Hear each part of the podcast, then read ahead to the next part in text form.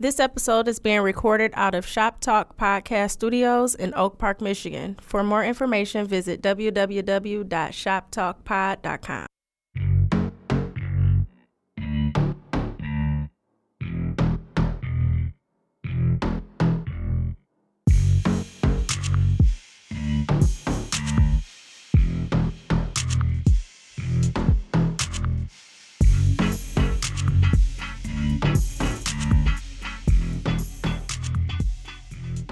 What's up? What's up, everybody? This is your girl Candy, and we here with your favorite podcast, Wokeish. What up, what up, y'all? I'm gonna let everybody introduce themselves. Starting to my right, Miss Mo. What's up, y'all? Did you miss me? Cause I missed y'all and stuff. What's good, girl Mo? What's happening? What up, though? This Kurt. Oh, it's me. It's me. It's, it's Uh, he said he always Wow. just changed Hey. everything to hi. It's Martial Hollis, aka Coach. he is in the building this time. Woo! On time, y'all. On, On time. Hey, Yes. Hey, Technically Look. early. look, I was here early. Matter of fact, I came here early and got me something to drink and came back. Oh, we was here before you, so that Shut up. count. Shut up. What's up, y'all? We got some guests here today. We got Loyal Lifestyle 1000, my girl Alicia and her husband Vic. They got a show for us, and I just want them to take some time to introduce themselves to our guests. What's up, y'all? Hey, hey, everybody. Hey, boo. Thanks for having us.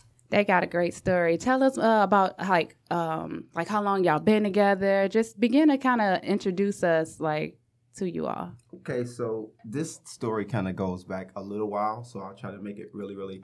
I'll try to make it really, really uh, brief, just for the purpose of this this podcast. But um, you know, I knew Alicia. Well, I'm gonna say I knew of Alicia a while back. Like I'm talking about when I was like maybe about 17 or 18 years old when I was still, you know, uh, out in the streets. I was hustling and stuff like that, you know.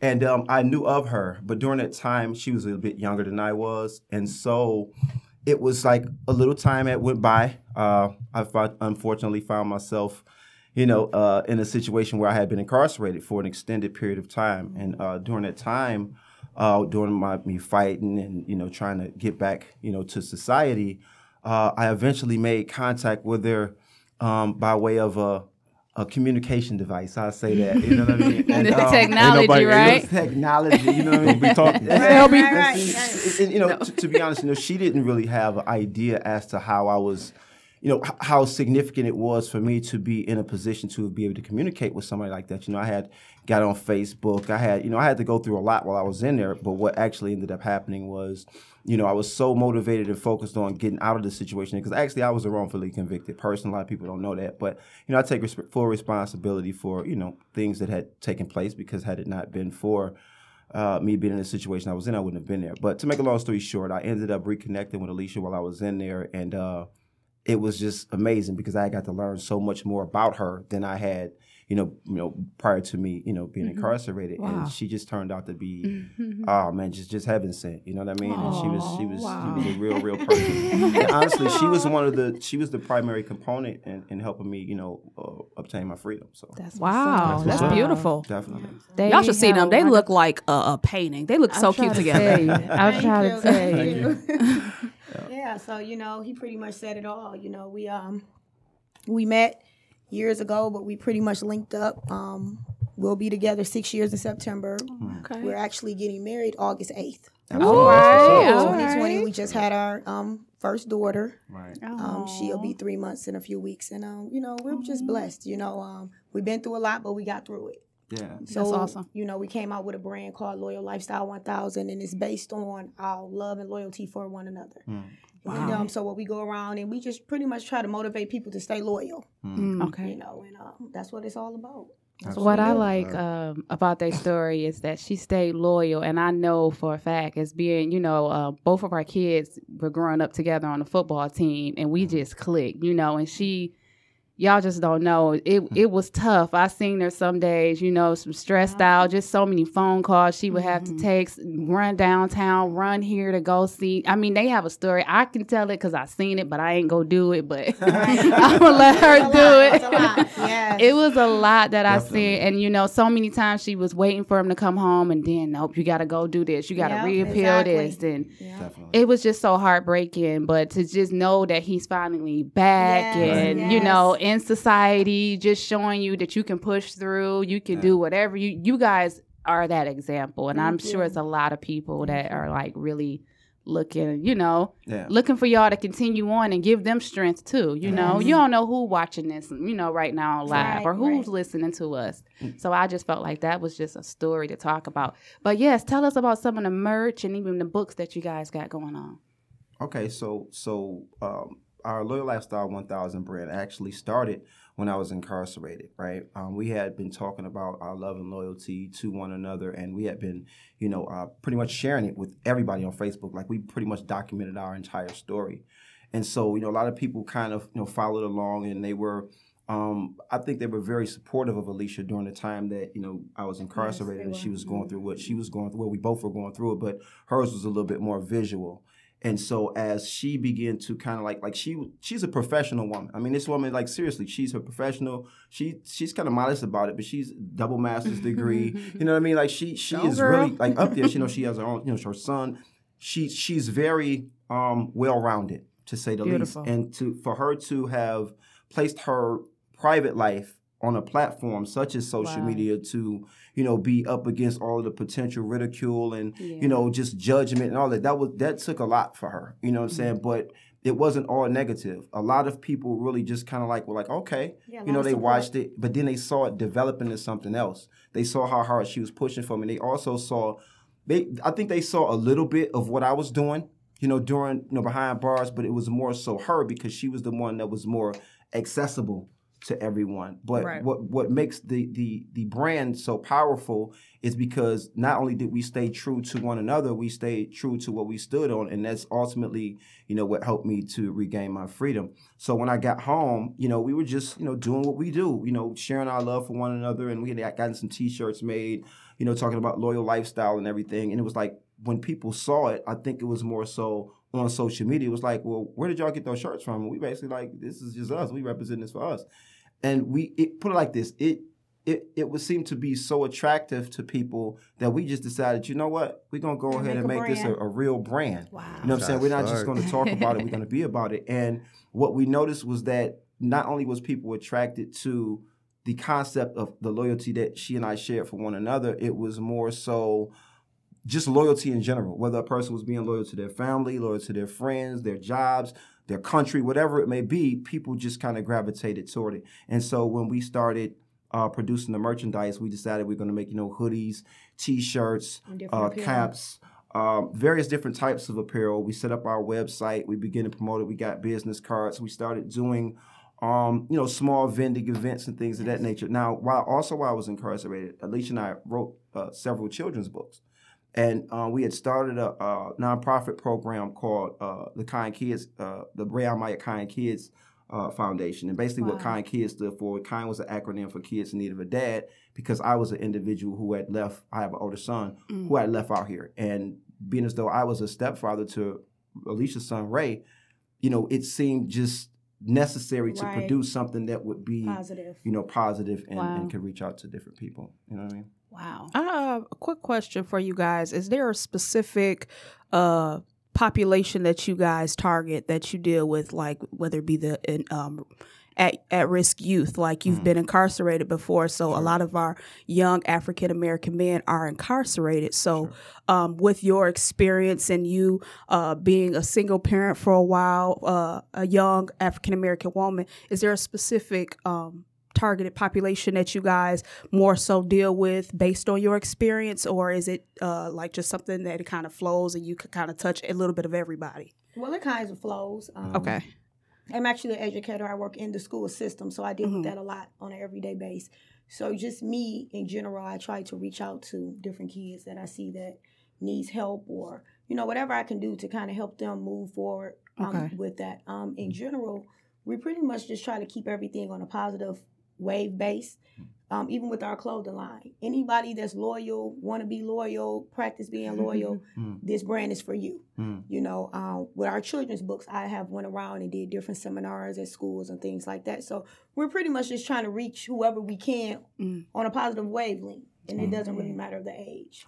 Well, I, I will add this as, as well. Like during the time that I was incarcerated, I, I did a lot of study. I um, I went to uh, study a couple of courses with the University of Michigan in sociology, and I also uh, became one of the primary ambassadors in there for the youth deterrent program. Mm. And so I had begun to reach out to the youth even during my time in there. So it was a program to where, um, say for instance, social services and maybe judges or someone would refer you know, wayward youth toward this particular program, and we would sit down and have dialogue with them. It wasn't a scared straight program because we felt like scared straight was a little, it was a little risky because sometimes you can break someone's spirit simply by trying to scare them. I My agree. main thing was, Wow. you know, trying to give them um, a a dialogue and a story and something to reflect on based off of seeing where we were because they were actually coming inside the prison to to visit us.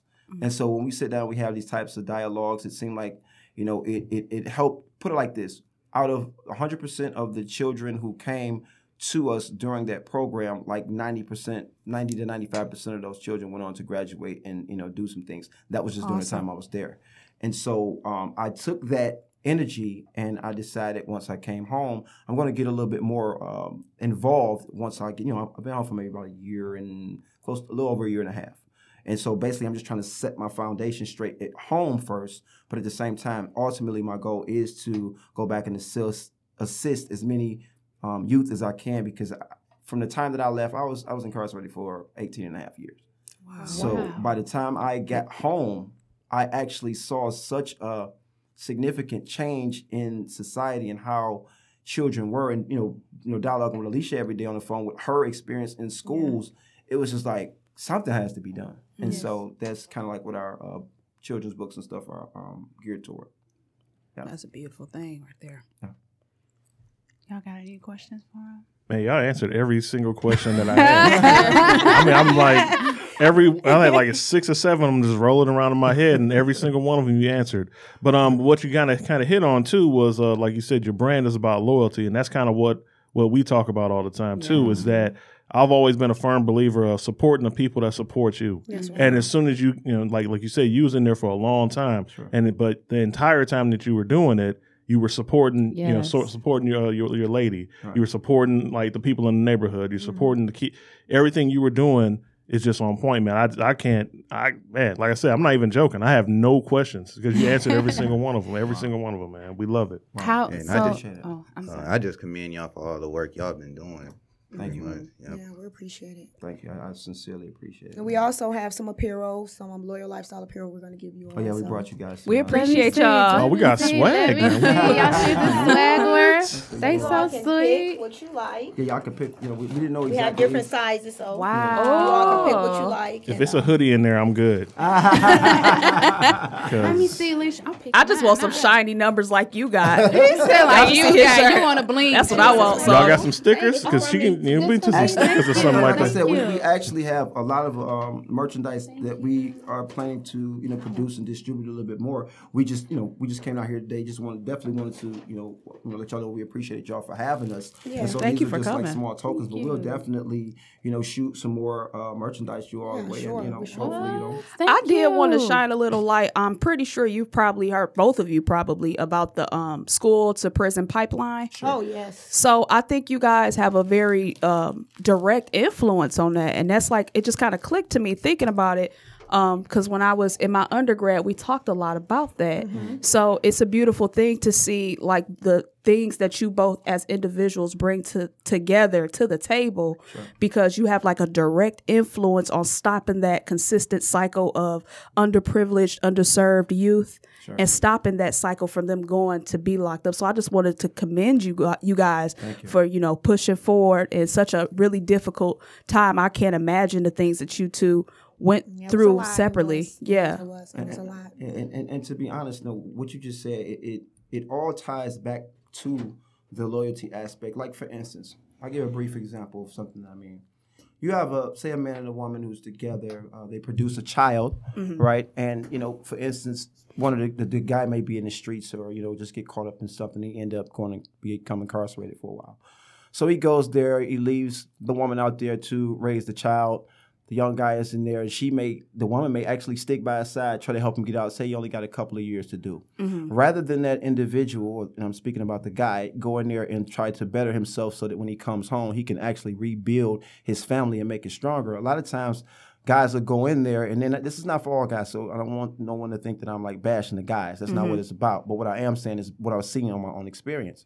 And so what'll happen is they'll go in there, they'll you know sit around, not really do, not even not really try to come as productive as they can. I'll say that. Mm-hmm. And then when they do come home, out of all of the things and all of the loyalty that the woman may have showed him, the guy will go right out and do just the opposite of what he should do, like running the streets and you know basically disrespecting this woman and, and basically leaving her out there alone again.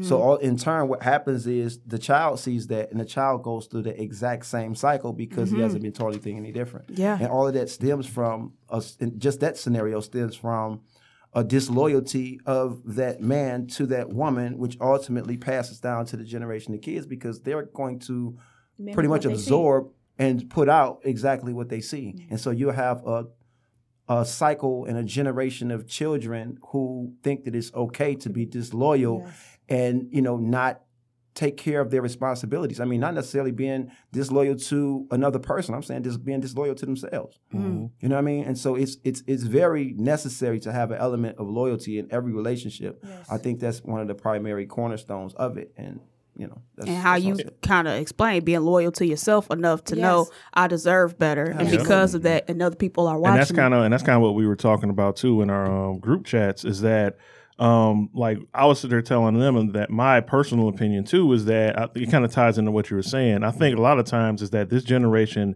has found it to be lazy. Yes. Mm. It's like it's a lot mm-hmm. easier. Microwave. It's a lot easier for you to go out there and just do what the status quo is. It's a lot easier for you to just kind of see, oh, well, they're doing it. I'm just going to keep doing it too, mm-hmm. instead of having an individual thought process saying, hey, you know what? Let me. I want you to change. It's like everybody wants to complain, but they don't want to change. It's like so where where you have to make the change is it's just like you know what? I got to stop doing this. I don't like this. Let me do something different. That's right. So I mean, like like you were saying, that all kind of ties into it too. Is loyalty and like disloyalty and laziness. That that's Absolutely. that's a that's a killer. See, one thing they, they also have a tendency to say when I say they, I'm talking about in general, um, children in this generation, um, and not necessarily children because some of these Adults. children, Grown Young perhaps, they're, they're grown now. Yeah, You know what I'm saying? yeah. And so it is, it is, it is kind of like been passed along.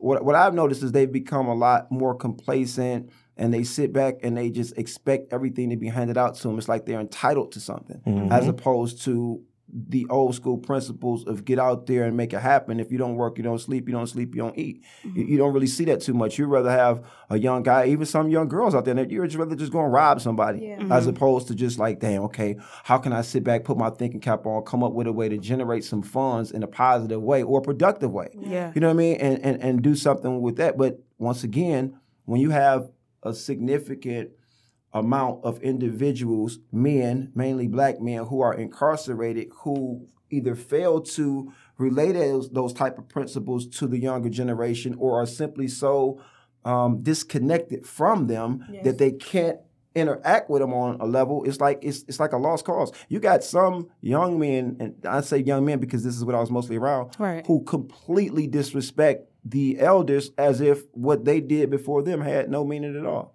And it's sad. you know, it's it's sad. it's, it's sad, but I, I I I believe in hope, and I think that you know just by taking you know one of the steps as such as what Alicia and I are doing, it, it can contribute to some positivity, or at least help change something, if if not everything. So, how do you feel about um, therapy, especially especially for people of color, since that's the majority um, of the people that are incarcerated? How did you go about therapy, or how did you, and you know, because like you said, you were away for 18 years, and society definitely changed. Like how it it almost seemed like you were able to transition so beautifully. Like I didn't even know it was 18 years until we had you all up here right now, but. How? Like, how can you, like, man, Well, like, I say that sometimes myself too. I'm Are you like, I'm serious? looking for a sign to say, Okay, there it go. Yeah, yeah. You get what I'm saying? She Like, used to be how- on me, right? Like, no, You no, acting like real unnormal, talk. but it's she used like to be on me. What? You know, sometimes I, I say the same thing, but I say it's just it's a blessing. It's Talk grace of about that. Like, what did you do to Okay, mentally so- prepare? so- you know so- what I'm saying? So basically, I'm gonna be honest with you, right? Um, and this is with all you know, um, due respect and uh, humility, Mhm. right? Um, I've always been somewhat of an, an advanced child. Like I always hung around older people or whatever. So my degree of patience ended up growing to help me become who I am. I used to be really, really um, impulsive. impulsive. I was really impulsive when I was younger. But what I learned, one of the primary things that helped me to transition back into society like I did was after about three or four years of being in there when I realized, because I had, you no, this is another story, make it real quick. I was in the dope game. I sold a lot of drugs and I did a lot of things that I'm not proud of, right? Mhm. Um, and I made a lot of money. And so with that money comes a lot of arrogance Yeah. and it came to the point where I really didn't I didn't care about anything. I do what I want to do. You Mm-hmm. know what I mean? But what I learned was during the time that I was incarcerated after the first few years, when I realized no, ma- no matter how much money I had and how many lawyers I paid, You were in if there. I was in there, Wow. and it wasn't just going to change. Mhm. And so I went from blaming individuals because it was easy. Oh, this person said this. This person told them this. Had they not did this, you know, it, I went through that phase for a while. And when I began to embrace the fact that regardless of whether or not I was um, wrongfully convicted and in there for something that I actually didn't do, there was still a thought and an action that preceded all of that would cause me to be in the situation or the position to be placed in prison in the first place. So once I began embracing those uh, concepts that it was my responsibility to do what was necessary to get on point, then my whole outlook changed. I started paying more attention to what was going on around me. I started communicating with people more differently as opposed to talking at them and talking down to them how I was when I was there. It was more so like, I'm in here. I, I was a person who would never ask for help. Like, I'm, what? You know it all, right? all, know Like hell, these young, you like know these I young, mean? young, young know, kids, right? But, but after a while, it I, I realized that it was more. It, this situation was bigger than I was, and so I began to read more. I began to uh, just become a little bit more open hearted and and and sensitive to what other people's situations were. And so the more that I became involved with organizations such as the NAACP, um, uh, Chance for Life, um, I was involved with a lot of organizations within the prison that gave us different resources and you know things to connect with the streets so that I could really see what was what. But to make a long story short, I stayed focused. I turned my consciousness inward and Mm. began to realize that I had the power to control my destiny, and rather than leave it up to someone or something outside of myself to determine what and who I was going to be and define who I was, you know, I just decided I was going to take it into my own hands. And with my queen, who I knew was faithful and loyal and devoted to me in all those different right ways, I didn't think that I could be stopped. So I just focused all of my attention on being as productive as I could, kept my ear to the streets, and focused all of my attention on getting out as opposed to doing things that would probably keep me in there. And on top of it all, I was a praying sister. Hi, ain't no man, you doubt gotta about give. God the No glory, right? You know, First of all, we kept we kept the faith, Mhm. and um, you know, it all worked out. You know, did. um, you know, we're living testimonies that it can work out. Yeah. You know, um, I know so many people had doubts. I know people was looking at me crazy. Mhm. What's she doing with him? He got twenty to forty years. Mhm. Um, actually, when we actually um got when it was in January, Of the past year? yeah, we went to court January Oh, 26th. 26. Yeah.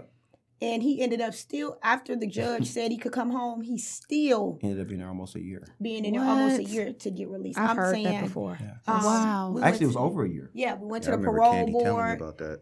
Um, we went to the parole board about what three, four Listen, times. I was I was one of the I'm gonna say I was one of the first people in MDOC history who had to go and see the parole board like four times. I mean, Wow. never. I mean, like he, it they was they called me. I went up there. I stated my case. Alicia was actually my representative. Uh, she and my father came up there, and I'm thinking that everything everything went good. They called me back and was like, "Well, we need more information." And I said, "Okay, well, you know, what is it that you you want me to say? I mean, I've accepted responsibility for um, everything that has been laid before me. Um, I don't, you know, I don't turn away or take away anything that's taken place. I embrace it all. Okay, cool. They sent me back, called me up again, like they just kept doing it. And, we never let oh, go. Oh man, I have been denied. we- I got denied so many times, and you know, to be honest, we fought to get myself out of there. It wasn't a lawyer, it wasn't a judge, it wasn't. We fought. I fought for those first 12, 13 years, and Alicia came in and just because I was weary. I was so mm-hmm. tired of getting Oh, denials. When you get denial denied so many times, mm-hmm. when you know that you, like I said, you, should be really coming shouldn't home. be there. Yeah. It It's it's, it's it's heart wrenching, but Alicia came right in and on like time. even now and, that you we're sitting here, Yeah. he will still still be in there right yeah, now, I still had I still had Mm. I still had a couple more years to do just to get parole. just to, to get a parole. So we ended up, you know, we he lost his appeal a couple of times. We fought, we fought, we fought. You know, I learned the law. He knows the Yeah, law she really, actually really had- well. Alicia, you know, she like I said, she'll be modest about a lot of things, but you know, as mm-hmm. educated as she is, she actually went back and took some criminal defense courses just to assist me in being able to understand that law, understand how to communicate with She the didn't tell me that, y'all. She Yeah, is she- very She modest. did a lot. I mean, but She she was busy too, though. Like, yeah, I mean, football mom. yes, You know, I would be sitting at football practice. You know, Candy would be there, and I'd be Uh-huh. like, "This Vic, I'm gonna bring it back." You know, and I got to get home because he gonna call after count. and, you know, I'm, I'm just so happy that it's all over, and it's a blessing that you know we're able to sit here and you know give back, and you know that's just what it's all about. You know, we try to keep everything on a positive platform. That's And this, I think y'all are like a perfect example of um, spreading positive energy and getting that back in return. Sure. After all those years, after all the It's well worth denials, yeah. Look where you at now. You know what I'm saying? I mean, a lot of people probably joke around. They probably still to this day don't Mm-hmm. like all the love that y'all continue to, Sure. you know, put out there. But you're not putting it out there for show. You putting it out there because you're happy. You And it's you real. love what Yeah. it's real. And you it's real. love what you're doing. You've been through too much. You can care less what anybody got to say. Exactly. You know Right. what I'm saying? Exactly. And I just want to encourage y'all to continue to do it. Um, continue to push, continue to show the world what black love is. And that was one of the last questions that I had um, written that we, you know, discussed is can y'all explain y'all definition of black love for Mm. us? In the highlight of Valentine's Day, y'all. Let's hear it. Let's all right, hear all it. right. Well, you know, I'm just gonna say black love is loyal love, All right. understanding love, Mm. and prosperous love. I think that exactly what Alicia said. Uh, but in, in addition to that, I think that black love starts with knowledge, knowledge Yes. of yourself, and understanding what it is um, about. You know, the two individuals who are in the union makes you all be who you are. Mhm. And then when you understand or when you know something about one another, I think you have to start applying what it is that you're learning and what it is that you know. And once you apply that love and apply those principles that you learn about one another, you gain a better understanding. And when you continue to revolve and do that same thing over and over and over, you never stop learning. so right. once you continue to learn someone over and over and over and the positive aspects of what you learn, you apply it, you're going to get back everything that you put out. And I think that that's that's what black love represents. And that's what y'all been getting back, like Mm-hmm. all of that back, and I just love it. Uh, shout out some of y'all social media so everybody can know where to follow y'all at, On where to buy some of this uh, on apparel. Instagram, Right. Loyal Lifestyle, 1000. 1000 on IG. Loyal Lifestyle 1000 IG, Loyal Lifestyle 1000 Facebook. Um, we have loyallifestyle1000.com, which is our website for our merchandise. All right. Um, we have um, we have Vicky Mac, uh, Detroit.com, which is another uh, company that Alicia and I started. Um, and we also actually started um, a live uh, episode type of platform on Lit Facebook with the Live called Loyals Lit with the Loyals. And on actually, it's a precursor. all right. Yeah, it's actually a precursor to. Um, we hadn't really talked about it much, but since we on live now, we'll talk about it. We actually, we actually are we are in the process of producing a talk show. So Alicia and I are actually going to be uh, hosting Okay. it. Yeah, That's it's called, It's called, it's awesome. called Lit with Right. the Loyals Live. Yes. I like that So- name, Lit with the Loyals. That's I like that's that. real nice. I like Thank that. And then you can also look us up on the Loyal Lifestyle Family 1000 on YouTube. And basically, it's just a little tour in our lives, our everyday Uh-huh. life with Ray and maybe True and us just doing a family thing and, you know. Yeah, and oh, uh, another thing is to like our children's books. We're actually going to be publishing a new book. Um, we want to say around May. It would have been a little bit earlier, but things kind of got set back. You know, when Alicia had the baby. So um, the the name of our uh, children's book company is Royal Tykes uh, Merchant Children's Merchandise or Royal Tykes Children's Books. You can also see us on Facebook um, at Royal Tykes Children's Merchandise and Children's Books as well. Wow, how y'all make it look so easy? though? I'm trying to figure out. We trying to figure out how to keep our podcast on. on I listen. Y'all hear this? We got some work to do, okay? Because they doing it, and it's two of them, and it's how many of us? Four, five, six. Oh Jesus! Even the haters, we had to count them too. You gotta count the haters. The haters push you. but no, wow, like, wow. I am amazed. Alicia, I didn't know all that was going on. I follow you, boo, but wow, I didn't know y'all had that much going on. So when we don't see her, when we don't know what's going on, I just see that God is just moving in y'all. And so y'all So just blessed. working and Grateful. it just is what it is. I love it. I got a new passion for y'all because I, I work in social work. So mm-hmm. one of the populations very close to me is prisoner reentry, and I spent quite a bit of time. So I'm kind of biased versus a lot of people, but to me, it's just so beautiful, man. Just the I know this is only a snippet because, like you said, she's obviously very modest. Yeah. So, uh, just a little bit I've heard, I'm deeply touched by the Yeah. different things that you guys have done, and um, I actually want one of them books for my baby when the baby comes. You Oh, go no like problem. you should see the cover. I, I was actually hoping she would have brought one of the books just so I y'all could about it. See it. it too. no, Oh, you could have brought it because Right. the book cover is so super cute. Like it's it has all the right colors and it's it's so super cute. Well, we- This won't be y'all last time here. We Okay, want y'all back no again. problem. So definitely and, and we'll bring the books know. and everything. But just oh, also for the viewers too, like they can go and uh, like purchase those books. They can either get them directly from us. Okay. or go on Amazon. Amazon. Oh, Barnes and- nice. Barnes and Noble, uh, mostly books in print. Um, Bowker's books in print. I mean, just various Yeah, different online. Uh, online uh, booksellers. And I do want to say one more thing, and Mm-hmm. and I I want to say this with, with all sincerity, just being straightforward. Like I know I do what I do straight from my heart. I love this woman. It is what it is. It's no sugarcoating. It's no faking the funk. This is what it is. But I also do know that I have a responsibility to demonstrate that it is a lot of guys who get a bad rap for being in prison and then coming home and doing just the opposite of what I'm doing right now. Like that's mm-hmm. like a huge majority. But I do want to, you know, just demonstrate and show individuals like it can be done. And this ain't nothing that I'm forcing. It really is what it is. I think sometimes that you just have to find the right person. I think that you have to have the right energy within yourself. And I think you just have to have your mind set on the right goals and it, it'll come to you easy. It's it's what it is. How how um hard or how easy was it for you to transition into the workplace?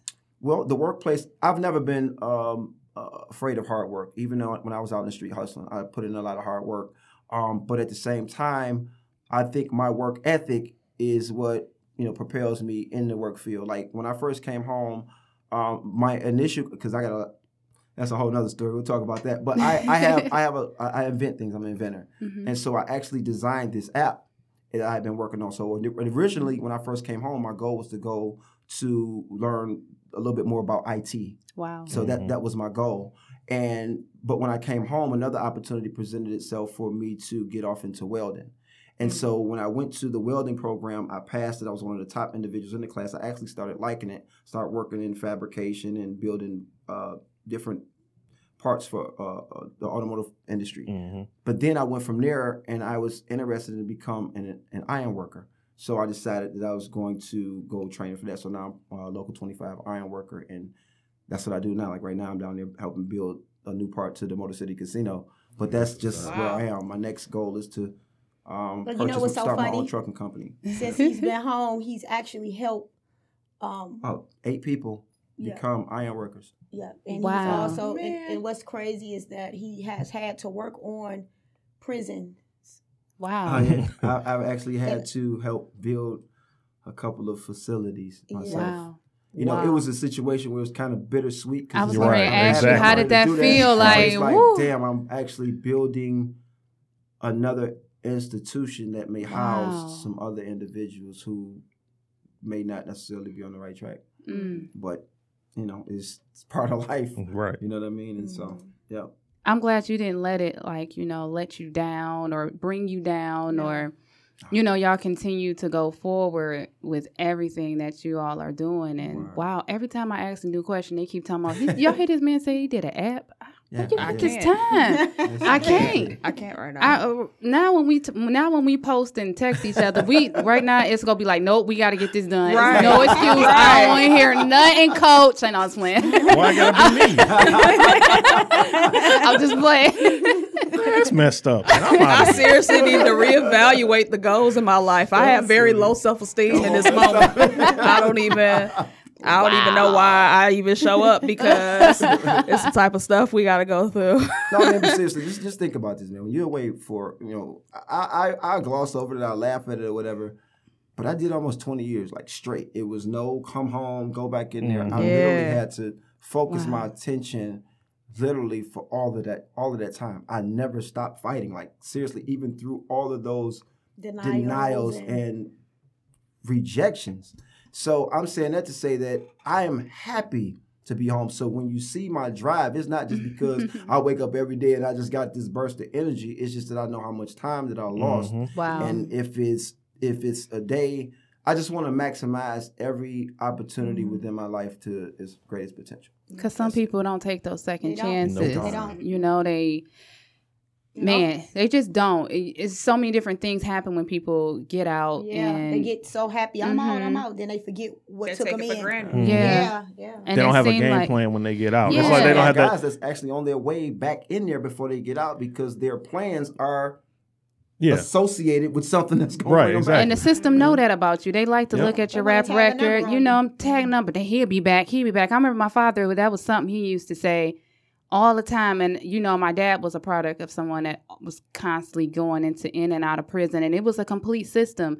And I felt like it was a system to, of course, bring people of color down, especially our black men in our homes. I was telling my husband the other day, um, the roles of black men in homes is so valuable and throughout the years when we don't have a black male in the home you know your value begins to decrease. It begins to decrease to society. And i just kept looking at my husband as especially as we was watching uh who shot malcolm or who killed malcolm. like it was a huge eye opener and it man it, it you know it really just touched me so just to mm. hear how you stood by him and some people you know they tend to not stand by people that's mm-hmm. incarcerated they throw away the keys make it seem mm-hmm. like you have you know no purpose and i'm just in wow with Yeah, I'm them. sure I was talked about, but guess what? It was all worth Oh, it. she, she, Aw. Oh. she might have said this either. She lost a lot of, you know, a lot of friends. Mhm. wow Like this real talk, like she lost a lot of friends, and it wasn't like, oh, woe is me, I lost some friends. It was more so like, okay, well, whatever. This is what it is. and honestly, but, it, but that made me feel Yeah. that much more valuable because these were people that she had been attached to for a while, and so when she had no problem with pretty much cutting them loose for me, it's like, wow, okay. It's and like you it was know a what? sacrifice. She you know what I never mean? talked about that either. And I mean, like her main focus, and I'm gonna be 100 with you because I used to see her all the time at games. Every, kids was practicing every night. Yeah, every night. and she would say, "I can't wait till Vic get home so he can take Ray to practice."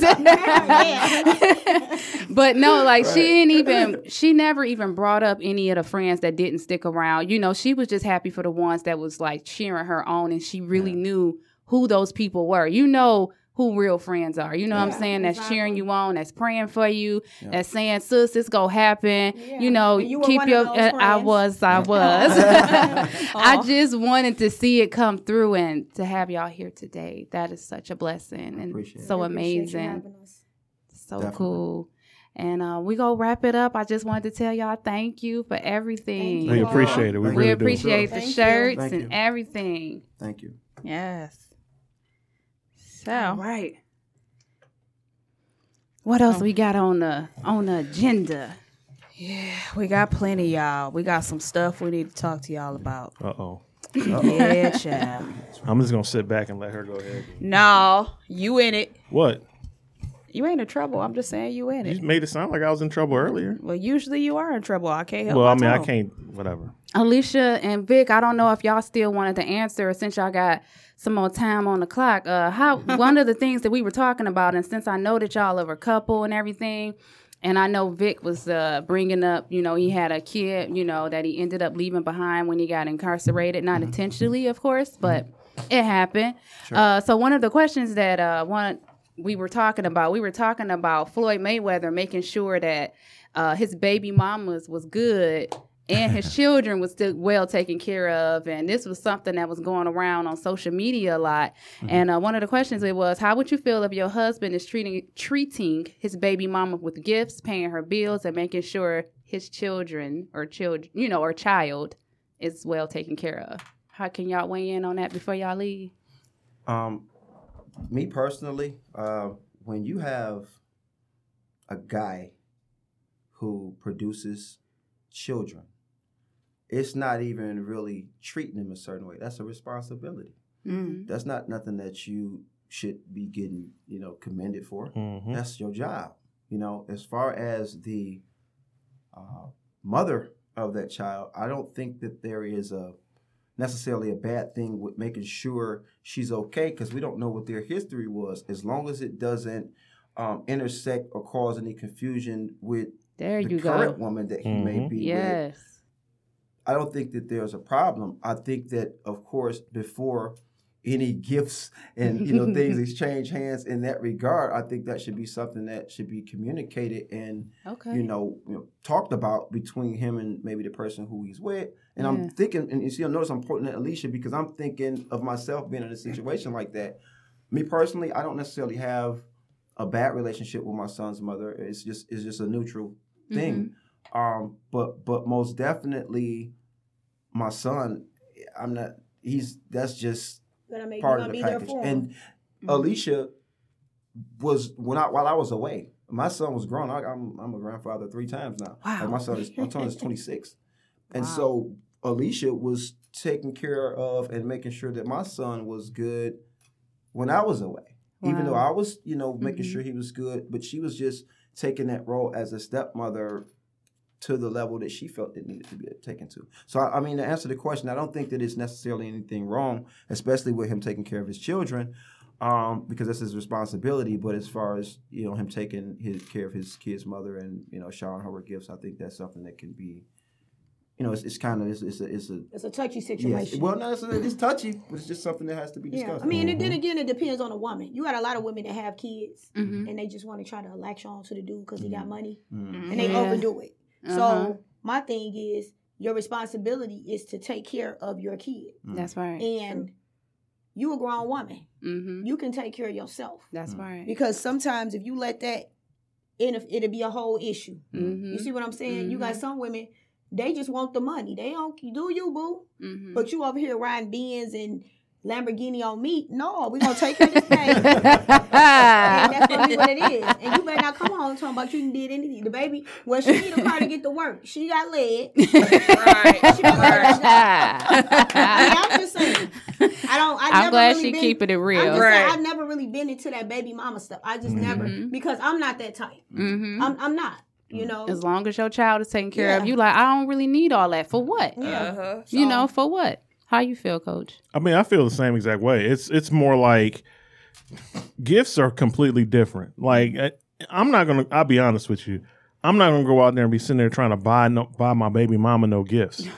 I mean, and, and especially if I'm married, it's like it's like it's like because It's you know what, like me and you aren't together anymore, and me or you are not together. Yes, we have a child together, but that's it. Like I'm going to take care of my child. You know what I'm saying? Like that is my main focus. Is I'm going to take care. I'm getting what my child needs. I'm not gonna sit there and buy you no. I'm not gonna sit there and buy you no. Like in his case, I'm not buying them no uh, no no cars and no houses and stuff like that. I mean, because it's because it's like you know of what? No, it's like you know what? I'm gonna take care. Like, it's almost like um, I kind of liken it to somebody hitting the lottery. Like you know how everybody says like, oh yeah, when I get to hit the lottery, I'm gonna go buy my uh, buy my mama a house and this all the other Right, stuff. right. You know what? Ain't nothing wrong with that. But the thing is though, you got to go out there and set the limit. Like instead of just going out there and take continuously taking care of somebody, you can just go out there and say, look, how about this? If you're going to school and I just hit the lottery for like six hundred million dollars, I'm taking home three hundred or like two fifty or whatever. You know what? You in school? I'm gonna take care of your school. That's what's up. I'm gonna go out there and take care of, um, you know, you need a you need a, a a car or whatever to get you from point A to point B. Perfect, boom, I got you. But that's it. I'm not like, but, but it's like that's it. I'm just gonna go out there and let you improve yourself. I'm gonna be that stepping stone for you to go out there and take care of yourself because otherwise. That's when you get the situation like that, where you get the, the baby mama mm-hmm. drama, mm-hmm. where it's like mm-hmm. they expect you to go out there and do things like that, and it's like, no, I'm not going to do that, like, cause that, cause that, it would never be any issues with me with that. It'd be like, you know what?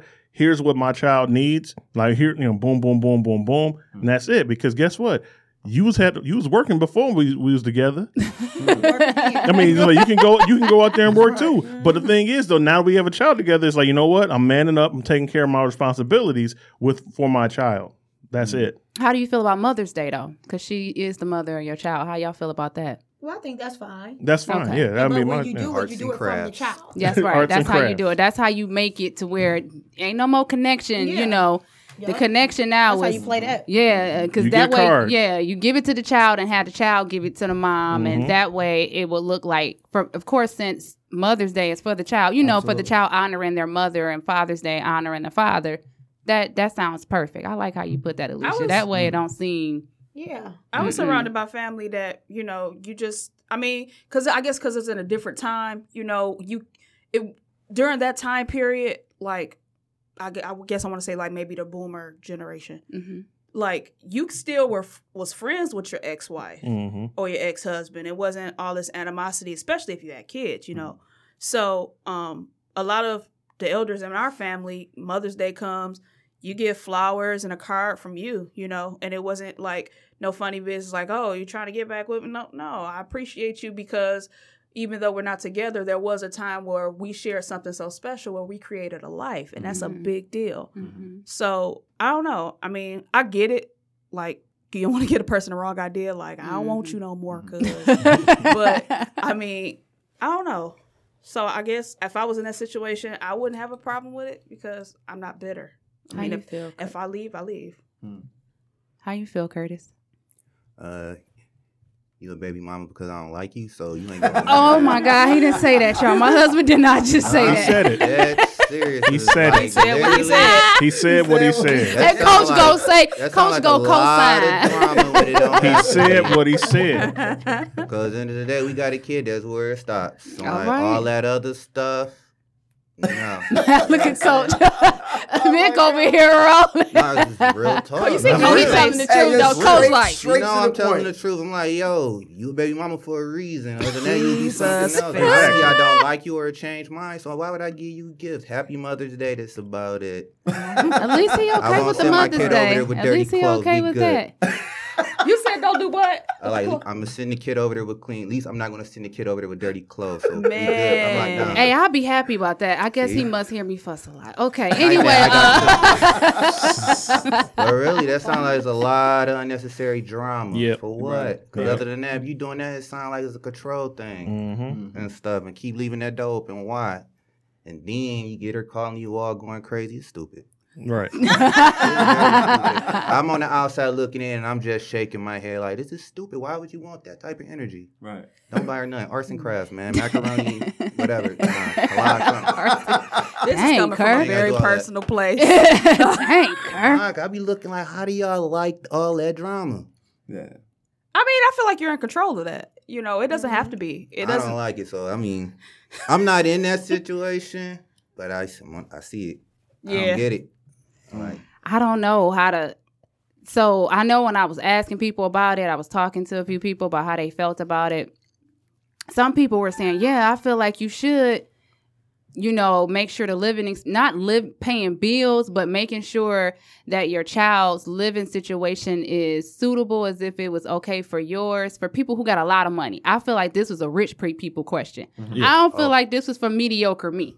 oh, you no, know, if I'm mediocre me, this is I'm not gonna this. work I'm with. definitely doing that. I'm be, you know, I'm petty. If I'm Floyd and making that much money, oh yes, I See, I thought together. maybe he was doing. He's so and that silly. guy's gonna never be comfortable. Nope, never. The only I got a reason 50 and why, no record. see, oh God, no. the only reason why I, earned this feel like the only reason why I feel like um for them it work is because instead of me giving you child support every month, that's how I feel like Floyd is getting over. He don't have to give out all these thousands and thousands and thousands of dollars that he don't know where it's going to. Mm-hmm. Now at least he can dictate, which I feel like this is a control thing. And y'all correct me if it Yeah, don't I sound think so, right. too. It sound like it's control. You know, I don't want you taking all my money. I already walk around with a bunch of cash anyway. You know what I'm saying? And she worked for his uh for his company. So Right. I mean, he's making it to where you can continue to make money instead of me paying you and the system taking money. So that's how I looked at that. But on my mediocre level, nah, we can't do that. We gonna have to just do Mother's Day and make sure the baby's straight, and we doing a you know Better not bring out savings. one card to my I think a lot of it has to Stuff like that. Just, just how like I said, it's, it's, it's generational. Like like like you spoke of. I apologize, mm-hmm. but you, like you spoke of back in the day, it used to be a point in time when a parent and a co-parent could actually exchange those type of gifts and have those type of relations without Yeah. anyone No even raising an eyebrow. Yeah. But now we're in a day and time where, once again, the disloyalty is so strong. Some women can't even trust that their man is. That's what's really going on. Yeah. That's good some right there. men, Yeah. men can't trust that that's what their women are actually doing. Oh, my baby daddy called. He said uh, he was going to take me out to dinner. You know, it, it could be. Yeah. Any, I'm not. I don't want to go that deep, but I'm just saying, like, you don't. It's Funny it's it, it has happened so much and it's become so ingrained into society now that Yeah. You loyalty them. is not. No. It's not even a part of it. And you know what? I'm gonna be honest with you. You got so many baby mamas Mhm. will know that their baby daddies have moved on. Mhm. They're married and will still try to sleep with them. Mhm. And, they, Absolutely. and I they was okay, telling Curtis that. okay with playing second. So it's kind of like you got to be like, no. Okay You know with saying? playing second. They a are. disgrace. Okay, or you know, you have women that will actually know that a man is in a relationship, and when this woman call, he'll tell her to shut up, and she'll shut up. I mm-hmm. mean, you know what I'm saying? So you kind of gotta, Yeah. you know, Absolutely. be real. It's it's about starting it. It's about setting the tone right then or Yep, right then and there. It's like you know what? Look, no. Mm-hmm. It's like, like no, like yes, I do have a child with you, but I am married. Like I do mm-hmm. not want nothing to do with you. Mm. don't be coming around me because I don't want no shit. You know what I'm saying? I'm nothing, none of that stuff. But the thing is, though, if you set it off right in the beginning, that's that should be it. right. And if you if mm-hmm. every, I mean, I'm not just talking about between you and the uh, and the child and, and your the, your fa- your child's uh, mom, but also with your significant other. Absolutely. right. It's like mm-hmm. going out there, is letting everybody be on the same page. It's like you mm-hmm. know what, this is what's happening. These That's girls it. crazy. You tell them no, they like he mean yes. Yep. And that's that, that's fine. That's what they Crazy. that's what they believe. But it's about the action. You know. That's Can't right. relate. I can't relate. All right, y'all. That's our time. I want to thank Loyal Lifestyle 1000. Thank you for Thank you for this Yes. merch. I cannot wait to put our shirts on. We gonna take a picture. Like Yeah. I cannot wait, and we definitely gonna give y'all a shout out so people can click the link, order more merch, and uh, like she Thank said you. before, this won't be our last time seeing No, y'all. Yes. no, no, no without doubt. We without gotta doubt. have that continuation going. I hope y'all continue to record and take pictures that y'all continue to go on. Y'all just never know who may pick it up, so I Mm-hmm. wanted to encourage you on that. Definitely. I really, we really appreciate it. Thank honestly. you. Thank, you. y'all. Thank y'all for coming. Yeah. Thank Yes. you. Um, the next subject I wanted to uh, talk to our listeners about is uh this Gayle situation, Miss Oprah and Gayle. and I know Coach, he ready. but uh, I just wanted to know um, how do y'all feel about this apology she gave uh, during the interview with it was it Lisa Leslie? Leslie? Yeah. Um, how y'all felt about the interview? Um, and how do y'all feel? Do y'all feel that the apology was sincere, or did y'all have any issues with it? Uh, I'll start with you, Coach. How you feel Well, I about it? gotta, well, I gotta start know. first. Look, I mean, you giving me the most body language. I figured, you know. I look. This is my my thought process on um on Gayle has always been the same as it is with with Oprah. What's that? Is that sometimes you get to a level of of richness that you start losing touch with every sensibility around you. And I think you completely become tone deaf once you get to a certain level. So with her, her apology doesn't seem sincere because it's like all you're doing is like uh, you're apologizing because of the reaction. You're apologizing because it's going to affect the way you look. Mm-hmm. You're if you're you're affect you're apologizing because it's going to affect the way your boss, Oprah, Yeah. is going to look. And that's the only reason why you're apologizing. Mm-hmm. And that's just my thought process. Is that it becomes off being kind of fake. And I've always been one of those people that's like I don't like like fakeness. You know what I mean? I don't, I don't like people being fake and for fake for uh, to go out there and make sure that you look good. Yeah. It's like no, it's like if you're going to be genuine, be genuine. Now, her apology, it may have been sincere and she might have felt it, but we don't know because she doesn't have any kind of tendency or history of being sincere for the most part. Mm. That's, that's just my personal opinion. What about you, Kurt?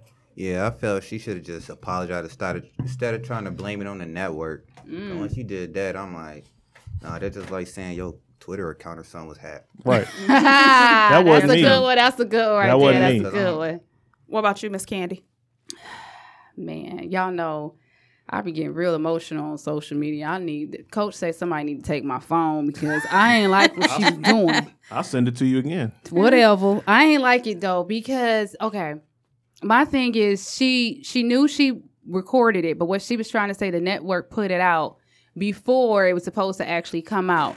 My thing is you you knew the questions you were asking, and she felt like she was being as genuine as she could, but back to one of the last things that I was saying when we were talking to Alicia and Vic, you know, I just feel like we put a deval we we kind of devalued our black men, and that's just how I looked at it Mhm. when I was as she was talking. It was like, yo, he had more value than that. You know what I'm saying? I mean, instead of just saying, I if you was gonna bring it up because it is a part of his life because it did happen, you know, at least you could have said or agreed with um agreed with her, agreed with Le- Lisa Leslie, and just said, you know, you're right, he was acquitted of it. You know, start stating some more facts about it that was more so in his favor because he did win the case. You know, if it was anybody else that has won a case or anybody else that has fought their way through the system and now like Vic said, you know, he he beat the system. He did admit to what, you know, what he did, but at the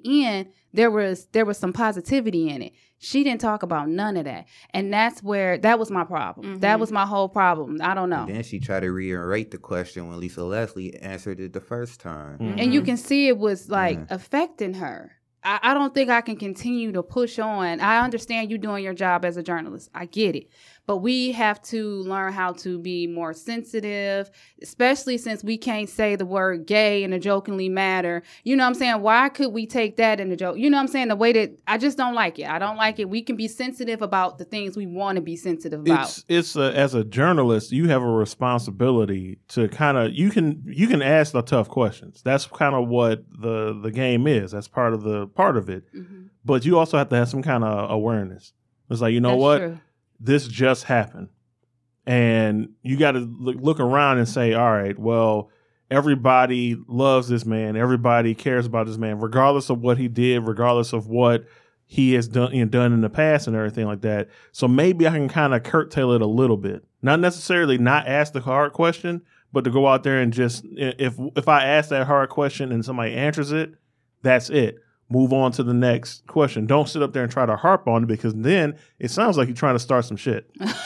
Yeah, yeah, And then that's exa- and that's exactly what ended up happening. And that's exactly what ended up happening because that, that inter- that interview could have she went a whole lot better. She this should be a lesson for her because the one thing that stood out to me is how this network that she was representing did not represent her. They so did they not. she was thrown under the bus and everybody was They did looking not at her. back her at all. Nobody backed her. Oprah had her piece to say about how she's not good with the ridicule. So the hell what? um, you made your bed, you lay in it. So hopefully this is a lesson to her. Um, you know, you can't just say what you want when you want. And, and on some level, it should be some integrity. Like you're an African American woman, you know, and these people are grieving. Mm-hmm. And if you any humanity whatsoever in your brain should go, you know what? You know, I'm pretty sure his family is listening.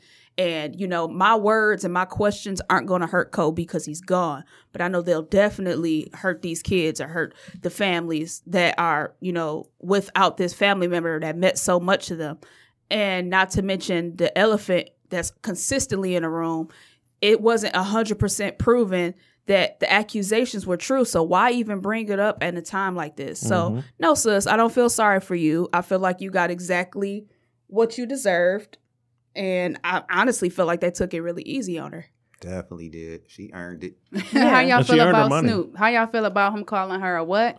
Uh, what a bullheaded. Uh, no, I'm I can say it, but I'm She gonna let earned it, but since go he ahead, Curtis. Tell him what do you I'm call not it. gonna say it because he Man, apologized nobody for it. wanna but I say told, it. I told What? you once he apologized for it, Okay, ain't no need okay. for me to even keep saying it. yeah. I want to know. I can't remember. He called her. I know what he said, but I mean, I was, down, I mean, I was down, I was down with it, and I was like, That's just Snoop, though. I mean, that's that's, that's, Uh-huh. like, that's what that's what happens. I was he like, don't you, play. that's what happens. So you did it. That's what happens. So what I do like about social media is that a lot of people are more vocal. They're able to express how they feel, and things shoot across the internet and like lightning speed. And everybody can see it. They can view it. They can comment. Twitter, Twitter went after. her. I mean, what I do love about it is that sometimes I feel like Gayle and Oprah, because what I'm. Let me stop putting Gayle on the same pedestal of Oprah. no, I, you cannot. you know she worships at the foot. Yeah, you is So. please exactly. so let me stop putting. Let me just stop saying it. But Oprah and Gayle, the reason why I'm saying both of them because they are up there in age. They're older than me. They're my elders. But what I will say is that's something the elders need to do is start reaching back and actually connecting with the younger community because if you were in connection with your community and not just meaning people over in Africa and other places I'm not saying Oprah and Gayle aren't connected with the community but if you were really in tapped into the community you will understand that that bothered us you would I don't think understand they believe in the youth like That's that. and that's either. what's kind of that's what I was getting yeah, ready that's to that's say I don't talk feel like they care if you care you would know I don't think they cared for a long time. That's You what I'm can saying. tell. That's what I'm saying. Is it. that is I think that she had like especially with Oprah because like you, if you ask my my lady, uh, she knows how much you know. I'm not saying I do, I don't like Oprah, Mhm. but I haven't been a fan of hers for a very long time. And the reason why is a real simple one. Is that you're not real. It's like like you used to be part of the crew. You used to be Mhm. part of the crew, and then you got out. You got out. You you got up. You got out and everything, and you never looked back. Even though you may go out there and build schools in Africa Mhm. and donate the stuff in Chicago and stuff like that. When was the last time you physically saw her doing anything as far as like just being in the neighborhoods? yeah You can't. I mean, I'm- and I'm not talking about because it's easy to write a check. that's true It's easy to. I mean, if you got like a bunch of money to at your disposal, yeah, I can sit back and just be like, you know what? Here's you know five hundred thousand dollars to whatever it is, and blah blah blah. But it's it just seems like she has just kind of gotten to the level of she she's so it's so back behind her Mhm. that she can't see it anymore, and that's the reason think why. it's important for people that get on that kind of pedestal to reach back into the community like that because Yes, I feel like it's important Yes. now, um, especially now that you see how much um, how much the the community underneath people that are really high up, how much they look up to people. But I don't. I don't know. I just never really seen Oprah do that, and I'm not trying to throw no shade like that because I really do respect her work and where she came from and everything. I just wish she would reach back out into the community. She she has. She's done quite a few scholarships for uh minorities um Mhm. for universities Mhm. uh where a lot of the kids that got these scholarships if she didn't do it they wouldn't have a degree. Mhm. Very successful, solid black young men that she's helped out and uh I don't know, I just kind of I got mixed feelings because I feel like to do something and reach back into the community isn't necessarily a priority Mhm. uh, is or not a priority for everyone, and it's not something that is owed to the community just because she has money now. Um, my issue is primarily with character and consistency. Like you said, there was once upon a time where community and uh, being a minority for her was everything, and wanting to bring everybody else up with her, and just watching that change with time because money depending on how much money you have, money will change the people around you. And Yep. when you have the different circle that has money that's equal to what you have, it changes your personality, unfortunately. So I feel like because her circle changed, she changed, Mm. and it was kind of inevitable um, for her to change. But her consistency and character, that's up to her. And she and that changed in ways that are to me very distasteful. So I don't feel like she owes the community money because she has it. I just, I, I'm sorry, but I just have a different viewpoint. But I just feel like she fake, like you said. I feel like she's really fake. What about Wendell? Wendell, Wendell do. I mean, Wendy does that Oh, too. my I'm sorry. Well, she got, I'm about to leave. she got fake, she got fake boobs. So I kind of feel like what's messed up what's messed up about her is that she's almost like almost it's the same parallel as the, as the gonna Oprah. say. It's because when y'all look at her history when she was in New York and she was on the radio and stuff like that, she was the realest cat out there. She was asking the tough questions. She was out there doing things. She wasn't fake. hmm And then I don't know what the hell happened afterwards. She once she had her surgeries and all this other stuff. she just went completely nuts. And then now you see is is the product of what you see now. Yeah. She always been like just asking the tough questions and not caring about people in the community. I think she consistent. Don't like her. But one I thing know, I, I don't will like give her her, she She's is consistent. She is a piece of shit through and through. Every day from the moment she wake up to the moment she goes and to sleep. what and what really solidified that whole thing was what she said about um Drew Carey's um ex was it ex fiance I or didn't hear whatever. about Fiancé. I Oh, didn't yeah. know what she Yeah. like yeah, I, I saw. I mean, I wasn't watching because you know I, I can't stand when it was, but like they kept showing it on TV. Is that she was up there? Um, she was talking about it, and she um made a joke about how the how the fiance died or whatever about her being pushed out of a third story balcony thing, mm-hmm. and the joke was like she said it, and then everybody in the crowd, the audience was just like. Like, are you kidding me? Like almost like no, like nobody laughed. Like nobody laughed. Nobody had any words. Everybody just ah. kind of like and she was just stuttering because she was just like not expecting for everybody to just look at her like, wow, you are trash. And then she's and then she does she hasn't apologized. She hasn't. I don't think she I, did. She, made a oh, video Oh, okay. and she was like, you know how she does her her waterwork cry thing like she did for Whitney Houston. Because in her interview with Whitney Houston, you know, Whitney was throwing all types of shade because Wendell was being like really disrespectful to I'm her. about to deal with her. You got me calling her Wendell. I It is blame Wendell. you. So oh, Because anyway, I got her calling her Wendell. Yeah. so after Whitney Houston died, after taking her through all this mess, you know, she, you know, cut an onion and put it under her face and made a video. I don't know if she cut an onion, but that's how I feel. that's how I imagine her doing it. Cause her tears, I guess because all of the surgery, she can't fully cry tears and could be the crack cocaine. Oh no, That just coke probably or is. whatever she was doing. Wow. Yeah. It's So- it's it's It's Hollywood. That's how about I just say it's. I feel like it's Hollywood. it's Hollywood. yeah, Hollywood and will and, and, and exactly, and then two, it's is in in her case, it's a little bit more than that. It's how can you go out there and get into anybody else's shit when you don't have your own shit together? Right. And that's the Mm-hmm. number one reason why I always believe that hurt people hurt people. They do. Mm-hmm. And it's like she's been hurt, she's been down, she's been all the other stuff, and she hasn't gotten out of it. So instead of trying to get out of it and change for the better, it's let me just go ahead and just keep talking shit about everybody else and get everybody else all upset and stuff like that for ratings. hmm And it's like you're not; these are not the ratings that you want. Right. You know, what because you get eventually they, they'll end up canceling you. Like people don't realize is that they'll end up being like, be like, you know what? We tired of your shit. Get out. And I, I guess we were supposed to forget that she was just in sober living. Yeah. Uh, and uh, passing out on stage, and I hear that's twice. They only caught it on camera once, but oh yeah. So I mean, are we did we are we supposed to have forgotten all of that? Like, because, Let's pray for Wendell. Yeah, yeah, yeah. That is I, I pray funny. that her legs uh, gain a little more weight so it can catch up with the rest of her body. I'm. I- You So, know what? I'm. they I, just showed a picture of her new boyfriend. Man, I'm not about to deal with Mo. just- We supposed to be talking about Auntie O, and we didn't got on window. I'm just saying. oh God. So what we talk about uh, Do about you want to read over? our letter? Oh, we can. Oh, so let me tell y'all. So I got a letter from one of you guys regarding friendships because in the past we did an episode regarding friendships and she felt like, hey, it'd be a, something solid to touch on. So let's hear what y'all think. So the letter is. Um, dear Wokeish, my best friend and I have been friends for 20 years. My best friends and I. We have experienced so many good things together been there for marriages, childbirths, heartaches, everything. For the most part, I have always been the single one out of the four of us, dating here and there, but never really anything serious. Well, that was until two years ago where I met my boy, my then boyfriend, now fiance. Our relationship is absolutely wonderful, and we are excited to start our future together. Being, I guess that they're engaged now.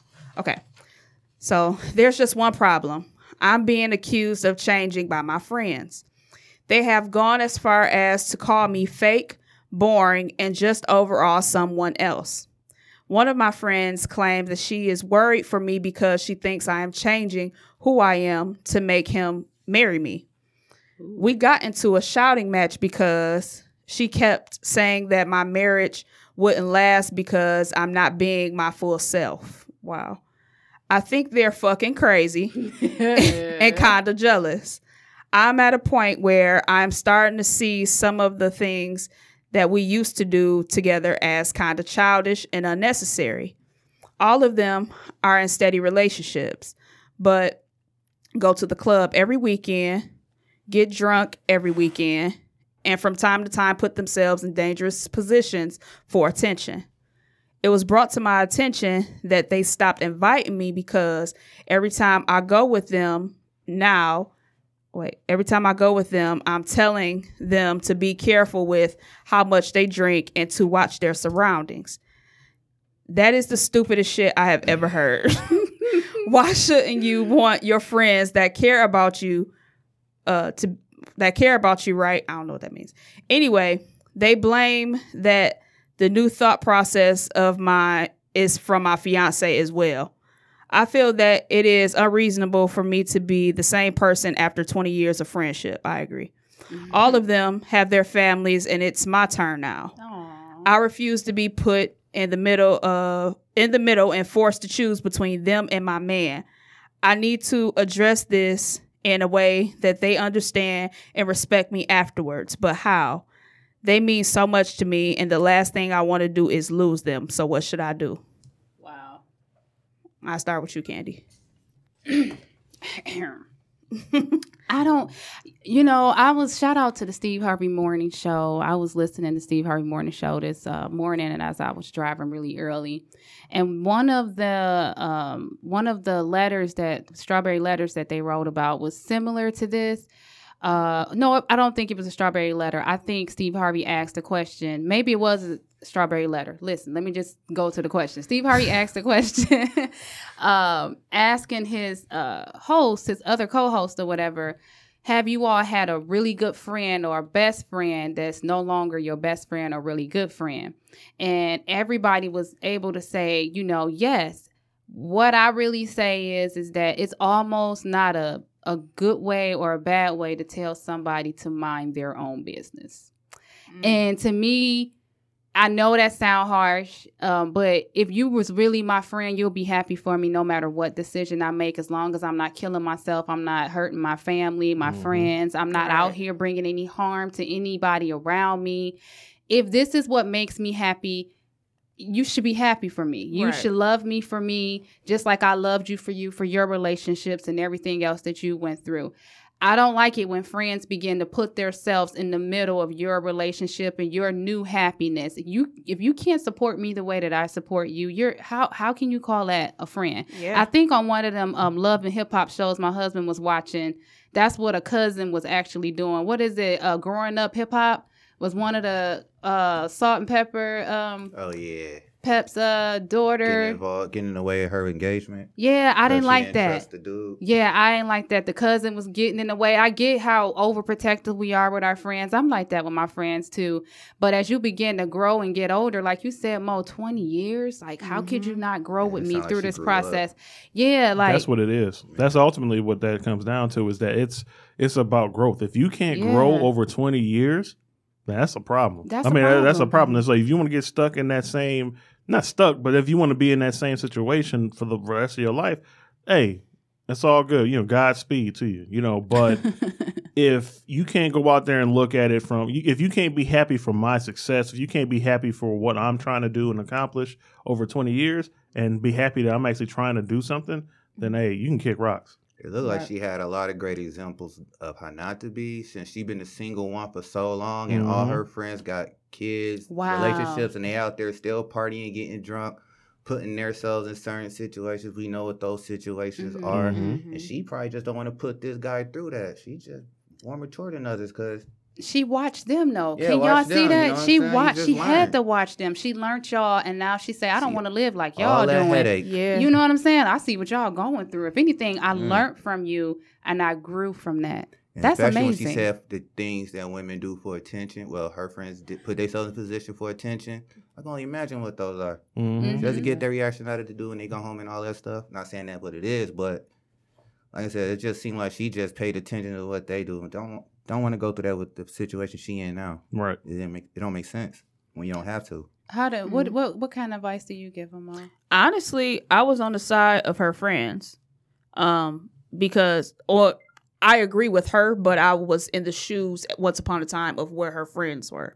Oh, so I wasn't okay. making the best decisions. I was very broken from a previous relationship. So I got with a different guy Mm. that he was very serious about me, but um, I was too broken to receive the love that he was trying to give me at the time. Yeah. So um yeah, I had we had a friend and they're married now and have been for a while.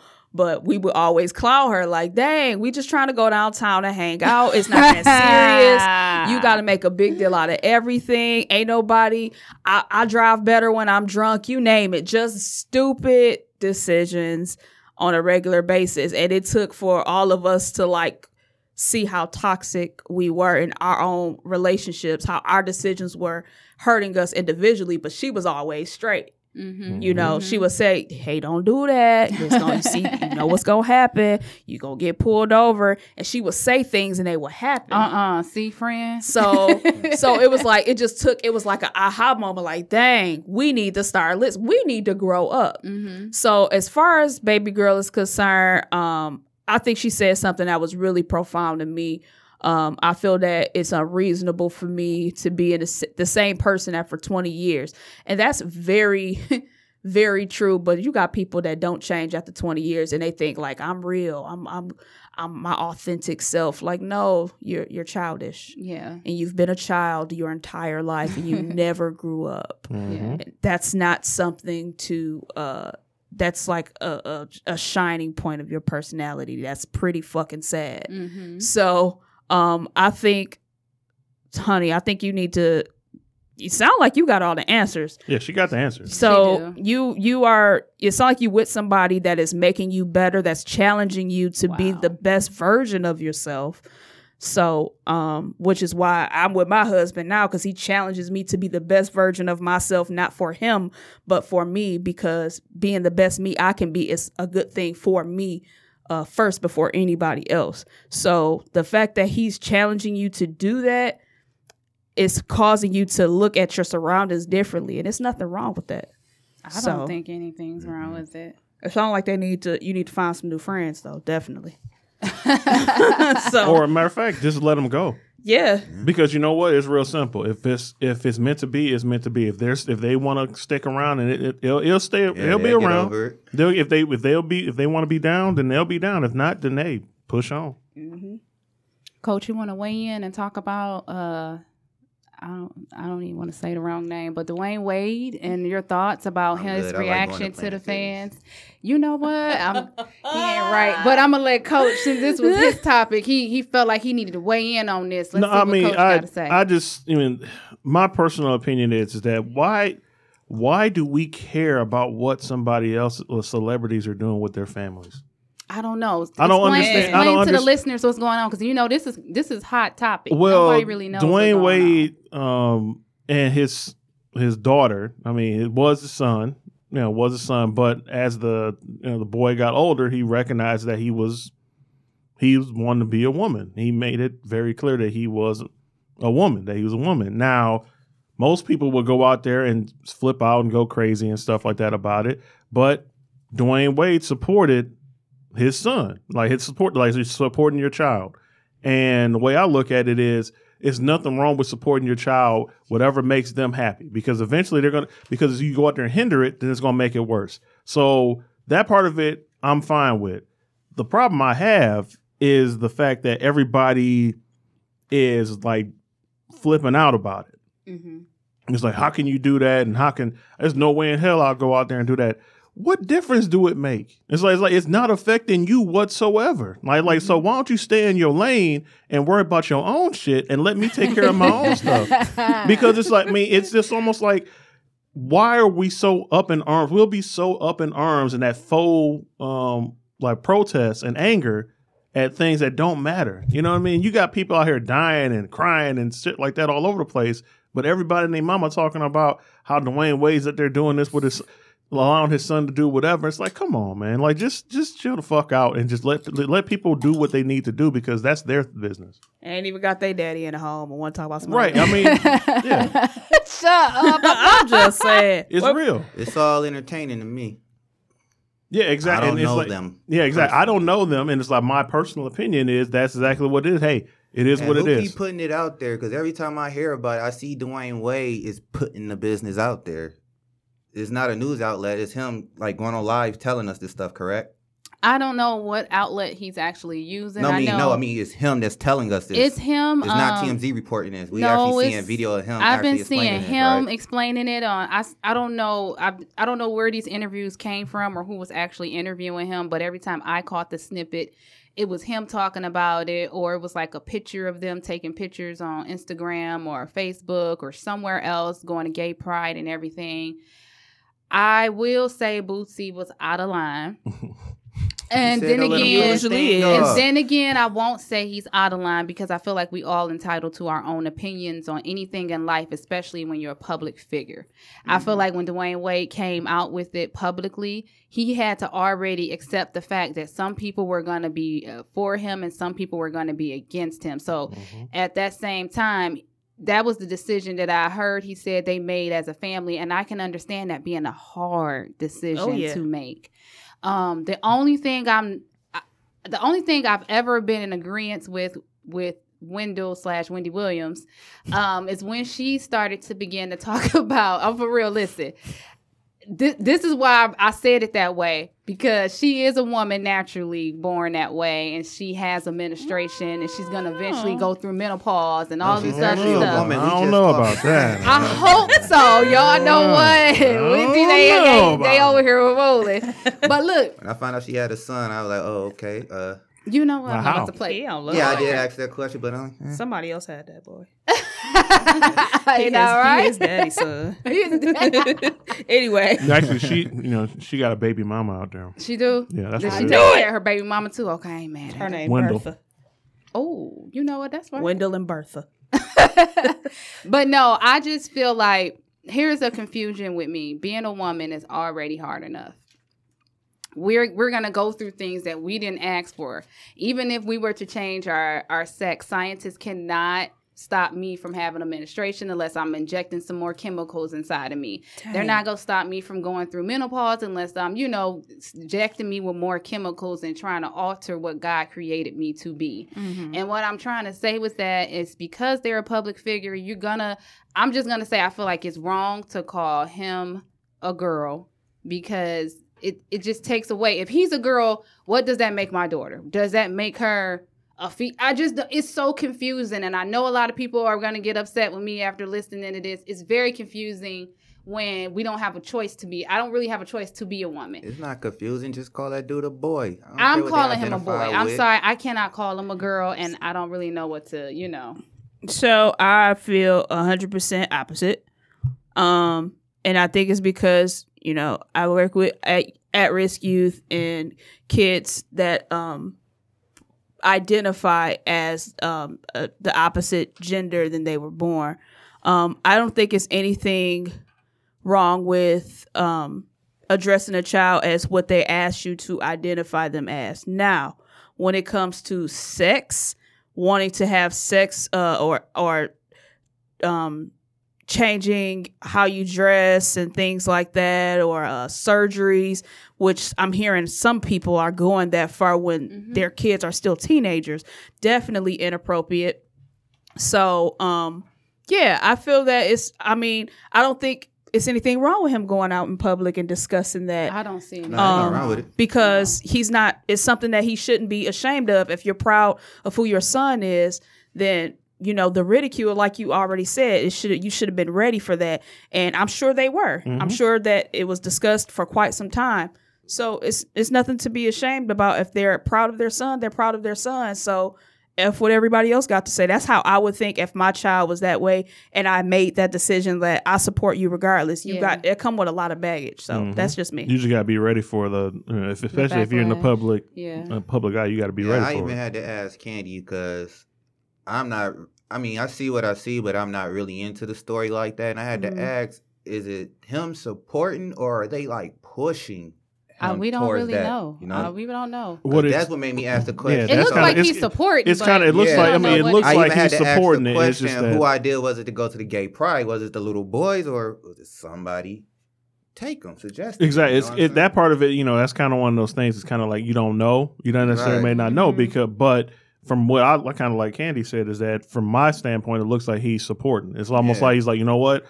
I could be angry. I could go out there and feel my own personal way, you know, personal way about it. But you know what? This is my child, Mm-hmm. and I'm supporting my child. So whatever I need to do to go support my child, it is what it is. That's what I got to do. Yeah, ain't no wrong with that because some people support their child and they ain't child molesters, Exactly. rapists, Exactly. murderers. I ra- I'd rather. I'll be honest with you. I'd rather my. I'd rather support my child for them recognizing what they are being than to put them go out there supporting them while they're out there robbing and killing folks. That is a valid point. I agree with that. All right, y'all. Let's get into this Malcolm X. Let's try to wrap it up in there. I know we, We who gonna need watched more that time Malcolm for X. that. I know we are, but who watched it? Who didn't I watch it? You I did watched watch the whole it? thing. What Yeah. you think about it? Um, I'm a conspiracy theorist, so I never believe what somebody, you know, what some government, you know, whatever says or whatever. I always believe that something wasn't something wasn't right about that. Like I, I couldn't put my finger on it, but something wasn't right about that. But the one thing I took away from that whole thing was, yes, you know, it happened, but I now obviously I'm not, you know, Muslim. I'm not, you know, Mhm. all, all that stuff, but I don't see how a mosque um, from where they um alleging that the the assassins came from. I don't see how one one or two things. One, I don't see how you allow everybody to know that pe- the people came from that mosque and you guys didn't do anything about it. You didn't investigate it first. Didn't investigate it, didn't do anything about it. Who, the police or the Muslims? Both. Both. Both. Both. And you allowed the two people that were completely innocent Yeah. to do 20 years for something that, that you know that they didn't do. It was proven that they did not do it. Yeah. And you allowed them to stay in prison for 20 some years. Didn't put nothing on their books. Didn't, Didn't do no, didn't do nothing. It's like, you know what? It was almost like, all right, one guy said, I mean, the guy that they ended up catching that admitted to doing it, that that was arrested on the scene or whatever, he said it was me and like uh, four other people.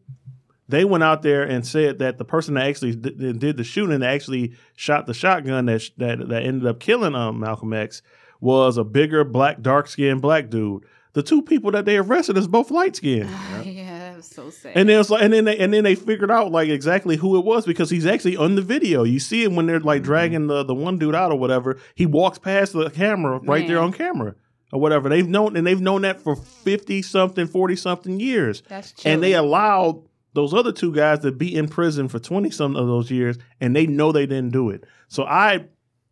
I, I mean, it it just it didn't ring right to me at all, and that's I think that's the reason why is because how can you go out there and and I'm not trying to judge anybody's faith or belief or anything like that, but damn, how can you go out there and know that somebody that you was rolling around with or rolling rolling with didn't do something, but they're in prison for something that you know they didn't do? I think the police and the higher ups in the organization, Yeah, yeah.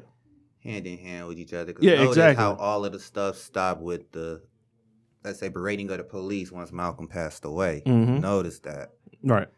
Kind of like how the mafia be. Yeah. Exactly. Yeah, exactly. I mean, it's, it's always said it, but somebody said it. everybody had a part of it. When they go out there and say, Yeah. "Yeah, those are those guys were the ones that physically did the the act," it was all it was all like coordinated, man. Like it was all coordinated. Everybody benefited from from his death or what from that, you know, and that and those people or whatever who benefited from it, the government, the the the the mosque, or just the you know the, that particular Everybody made everybody money. everybody not necessarily made money but they benefited from it where oh, Those he was he was going out there and, and, and ra- like a rabble riser. He was going to go out there and shake things up and everybody wanted to stay the status quo and that, everybody anybody that benefited from it are the ones that you al- that's the way i always look at things like who He's- benefits from something He started talking about their finances. Right. Once you start talking about them finances, you know them taxes people going to come start looking through them books. hmm exactly and they talked about they touched on that Conspiracy to too RICO acts ain't no joke. Nah, it ain't no joke. All right. Well, I know when I was watching it, one of the main things that I um that I noticed is that Malcolm died without a penny. And I was telling my husband he was 39. He had did all that work for the nation of Islam and put in all that work and at the end he walked out of it with nothing. Nothing, not a penny, not a cent. He couldn't even get an insurance policy in his name. Um, you know, it was just to see his last moments that stressful and for him to carry on the mission. Um, I remember my husband asking, Why do you feel like, you know, he still was carrying on with the mission? When you really feel like that you a child of God and you here for a purpose, and that purpose is to be a benefit to the people, you're gonna do it all the way to the death of you. And I admire that. After 55 years, I told my aunt they still haven't found any dirt on Malcolm X besides the one previously before he joined the Nation of Islam. That ain't even That's dirt. amazing. That ain't even dirt. That That's just just that's his regular- life. Yeah, That's that was that's his his life. Exactly. I just feel like that was really amazing and God really used his life. That's 39 years of a person's life. That short of a time. 55 years later, we're still dealing with some of the systematic, you know, mm-hmm. behavior, even being in our prison system, outside of our prison system, our schools, our communities. I went back and started researching. I was just all into this because I was really heartbroken and you know just to see that video where the guy walks past the um that still frame where he walks past the camera as a kid i remember watching that like why this dude so calm walking across the screen and ain't nobody asking who that person is All that stuff happening in the background. yeah And he just walking by you like, just walking right past that was chilling hey y'all i know we getting ready to go i wanted to give our sponsors a shout out coach did you want to? No, I was gonna. oh I mean, okay mo did you have anything to say did Oh, you no. see it Oh, Did no, I haven't seen it yet. oh, okay. I didn't know if we had any sponsors to shout out, and I didn't want to leave them out, so I'm gonna leave that up to Coach, and that way he can go ahead and close us out. Uh, the one, the one is our my boy Jeff. He still supports the show. Um, we're always Thank looking you, for more. Uh, we're always looking for more people to support us. So we put we put that on. We put that on our page and everything too. That um, you know, we support whoever supports us. So anybody that's looking for an opportunity to kind of roll with us, then we'll we roll with you. What about the, our vendor, our vendor that gave us those good Valentine ta- Day treats? And uh, yeah, Stephanie Martin.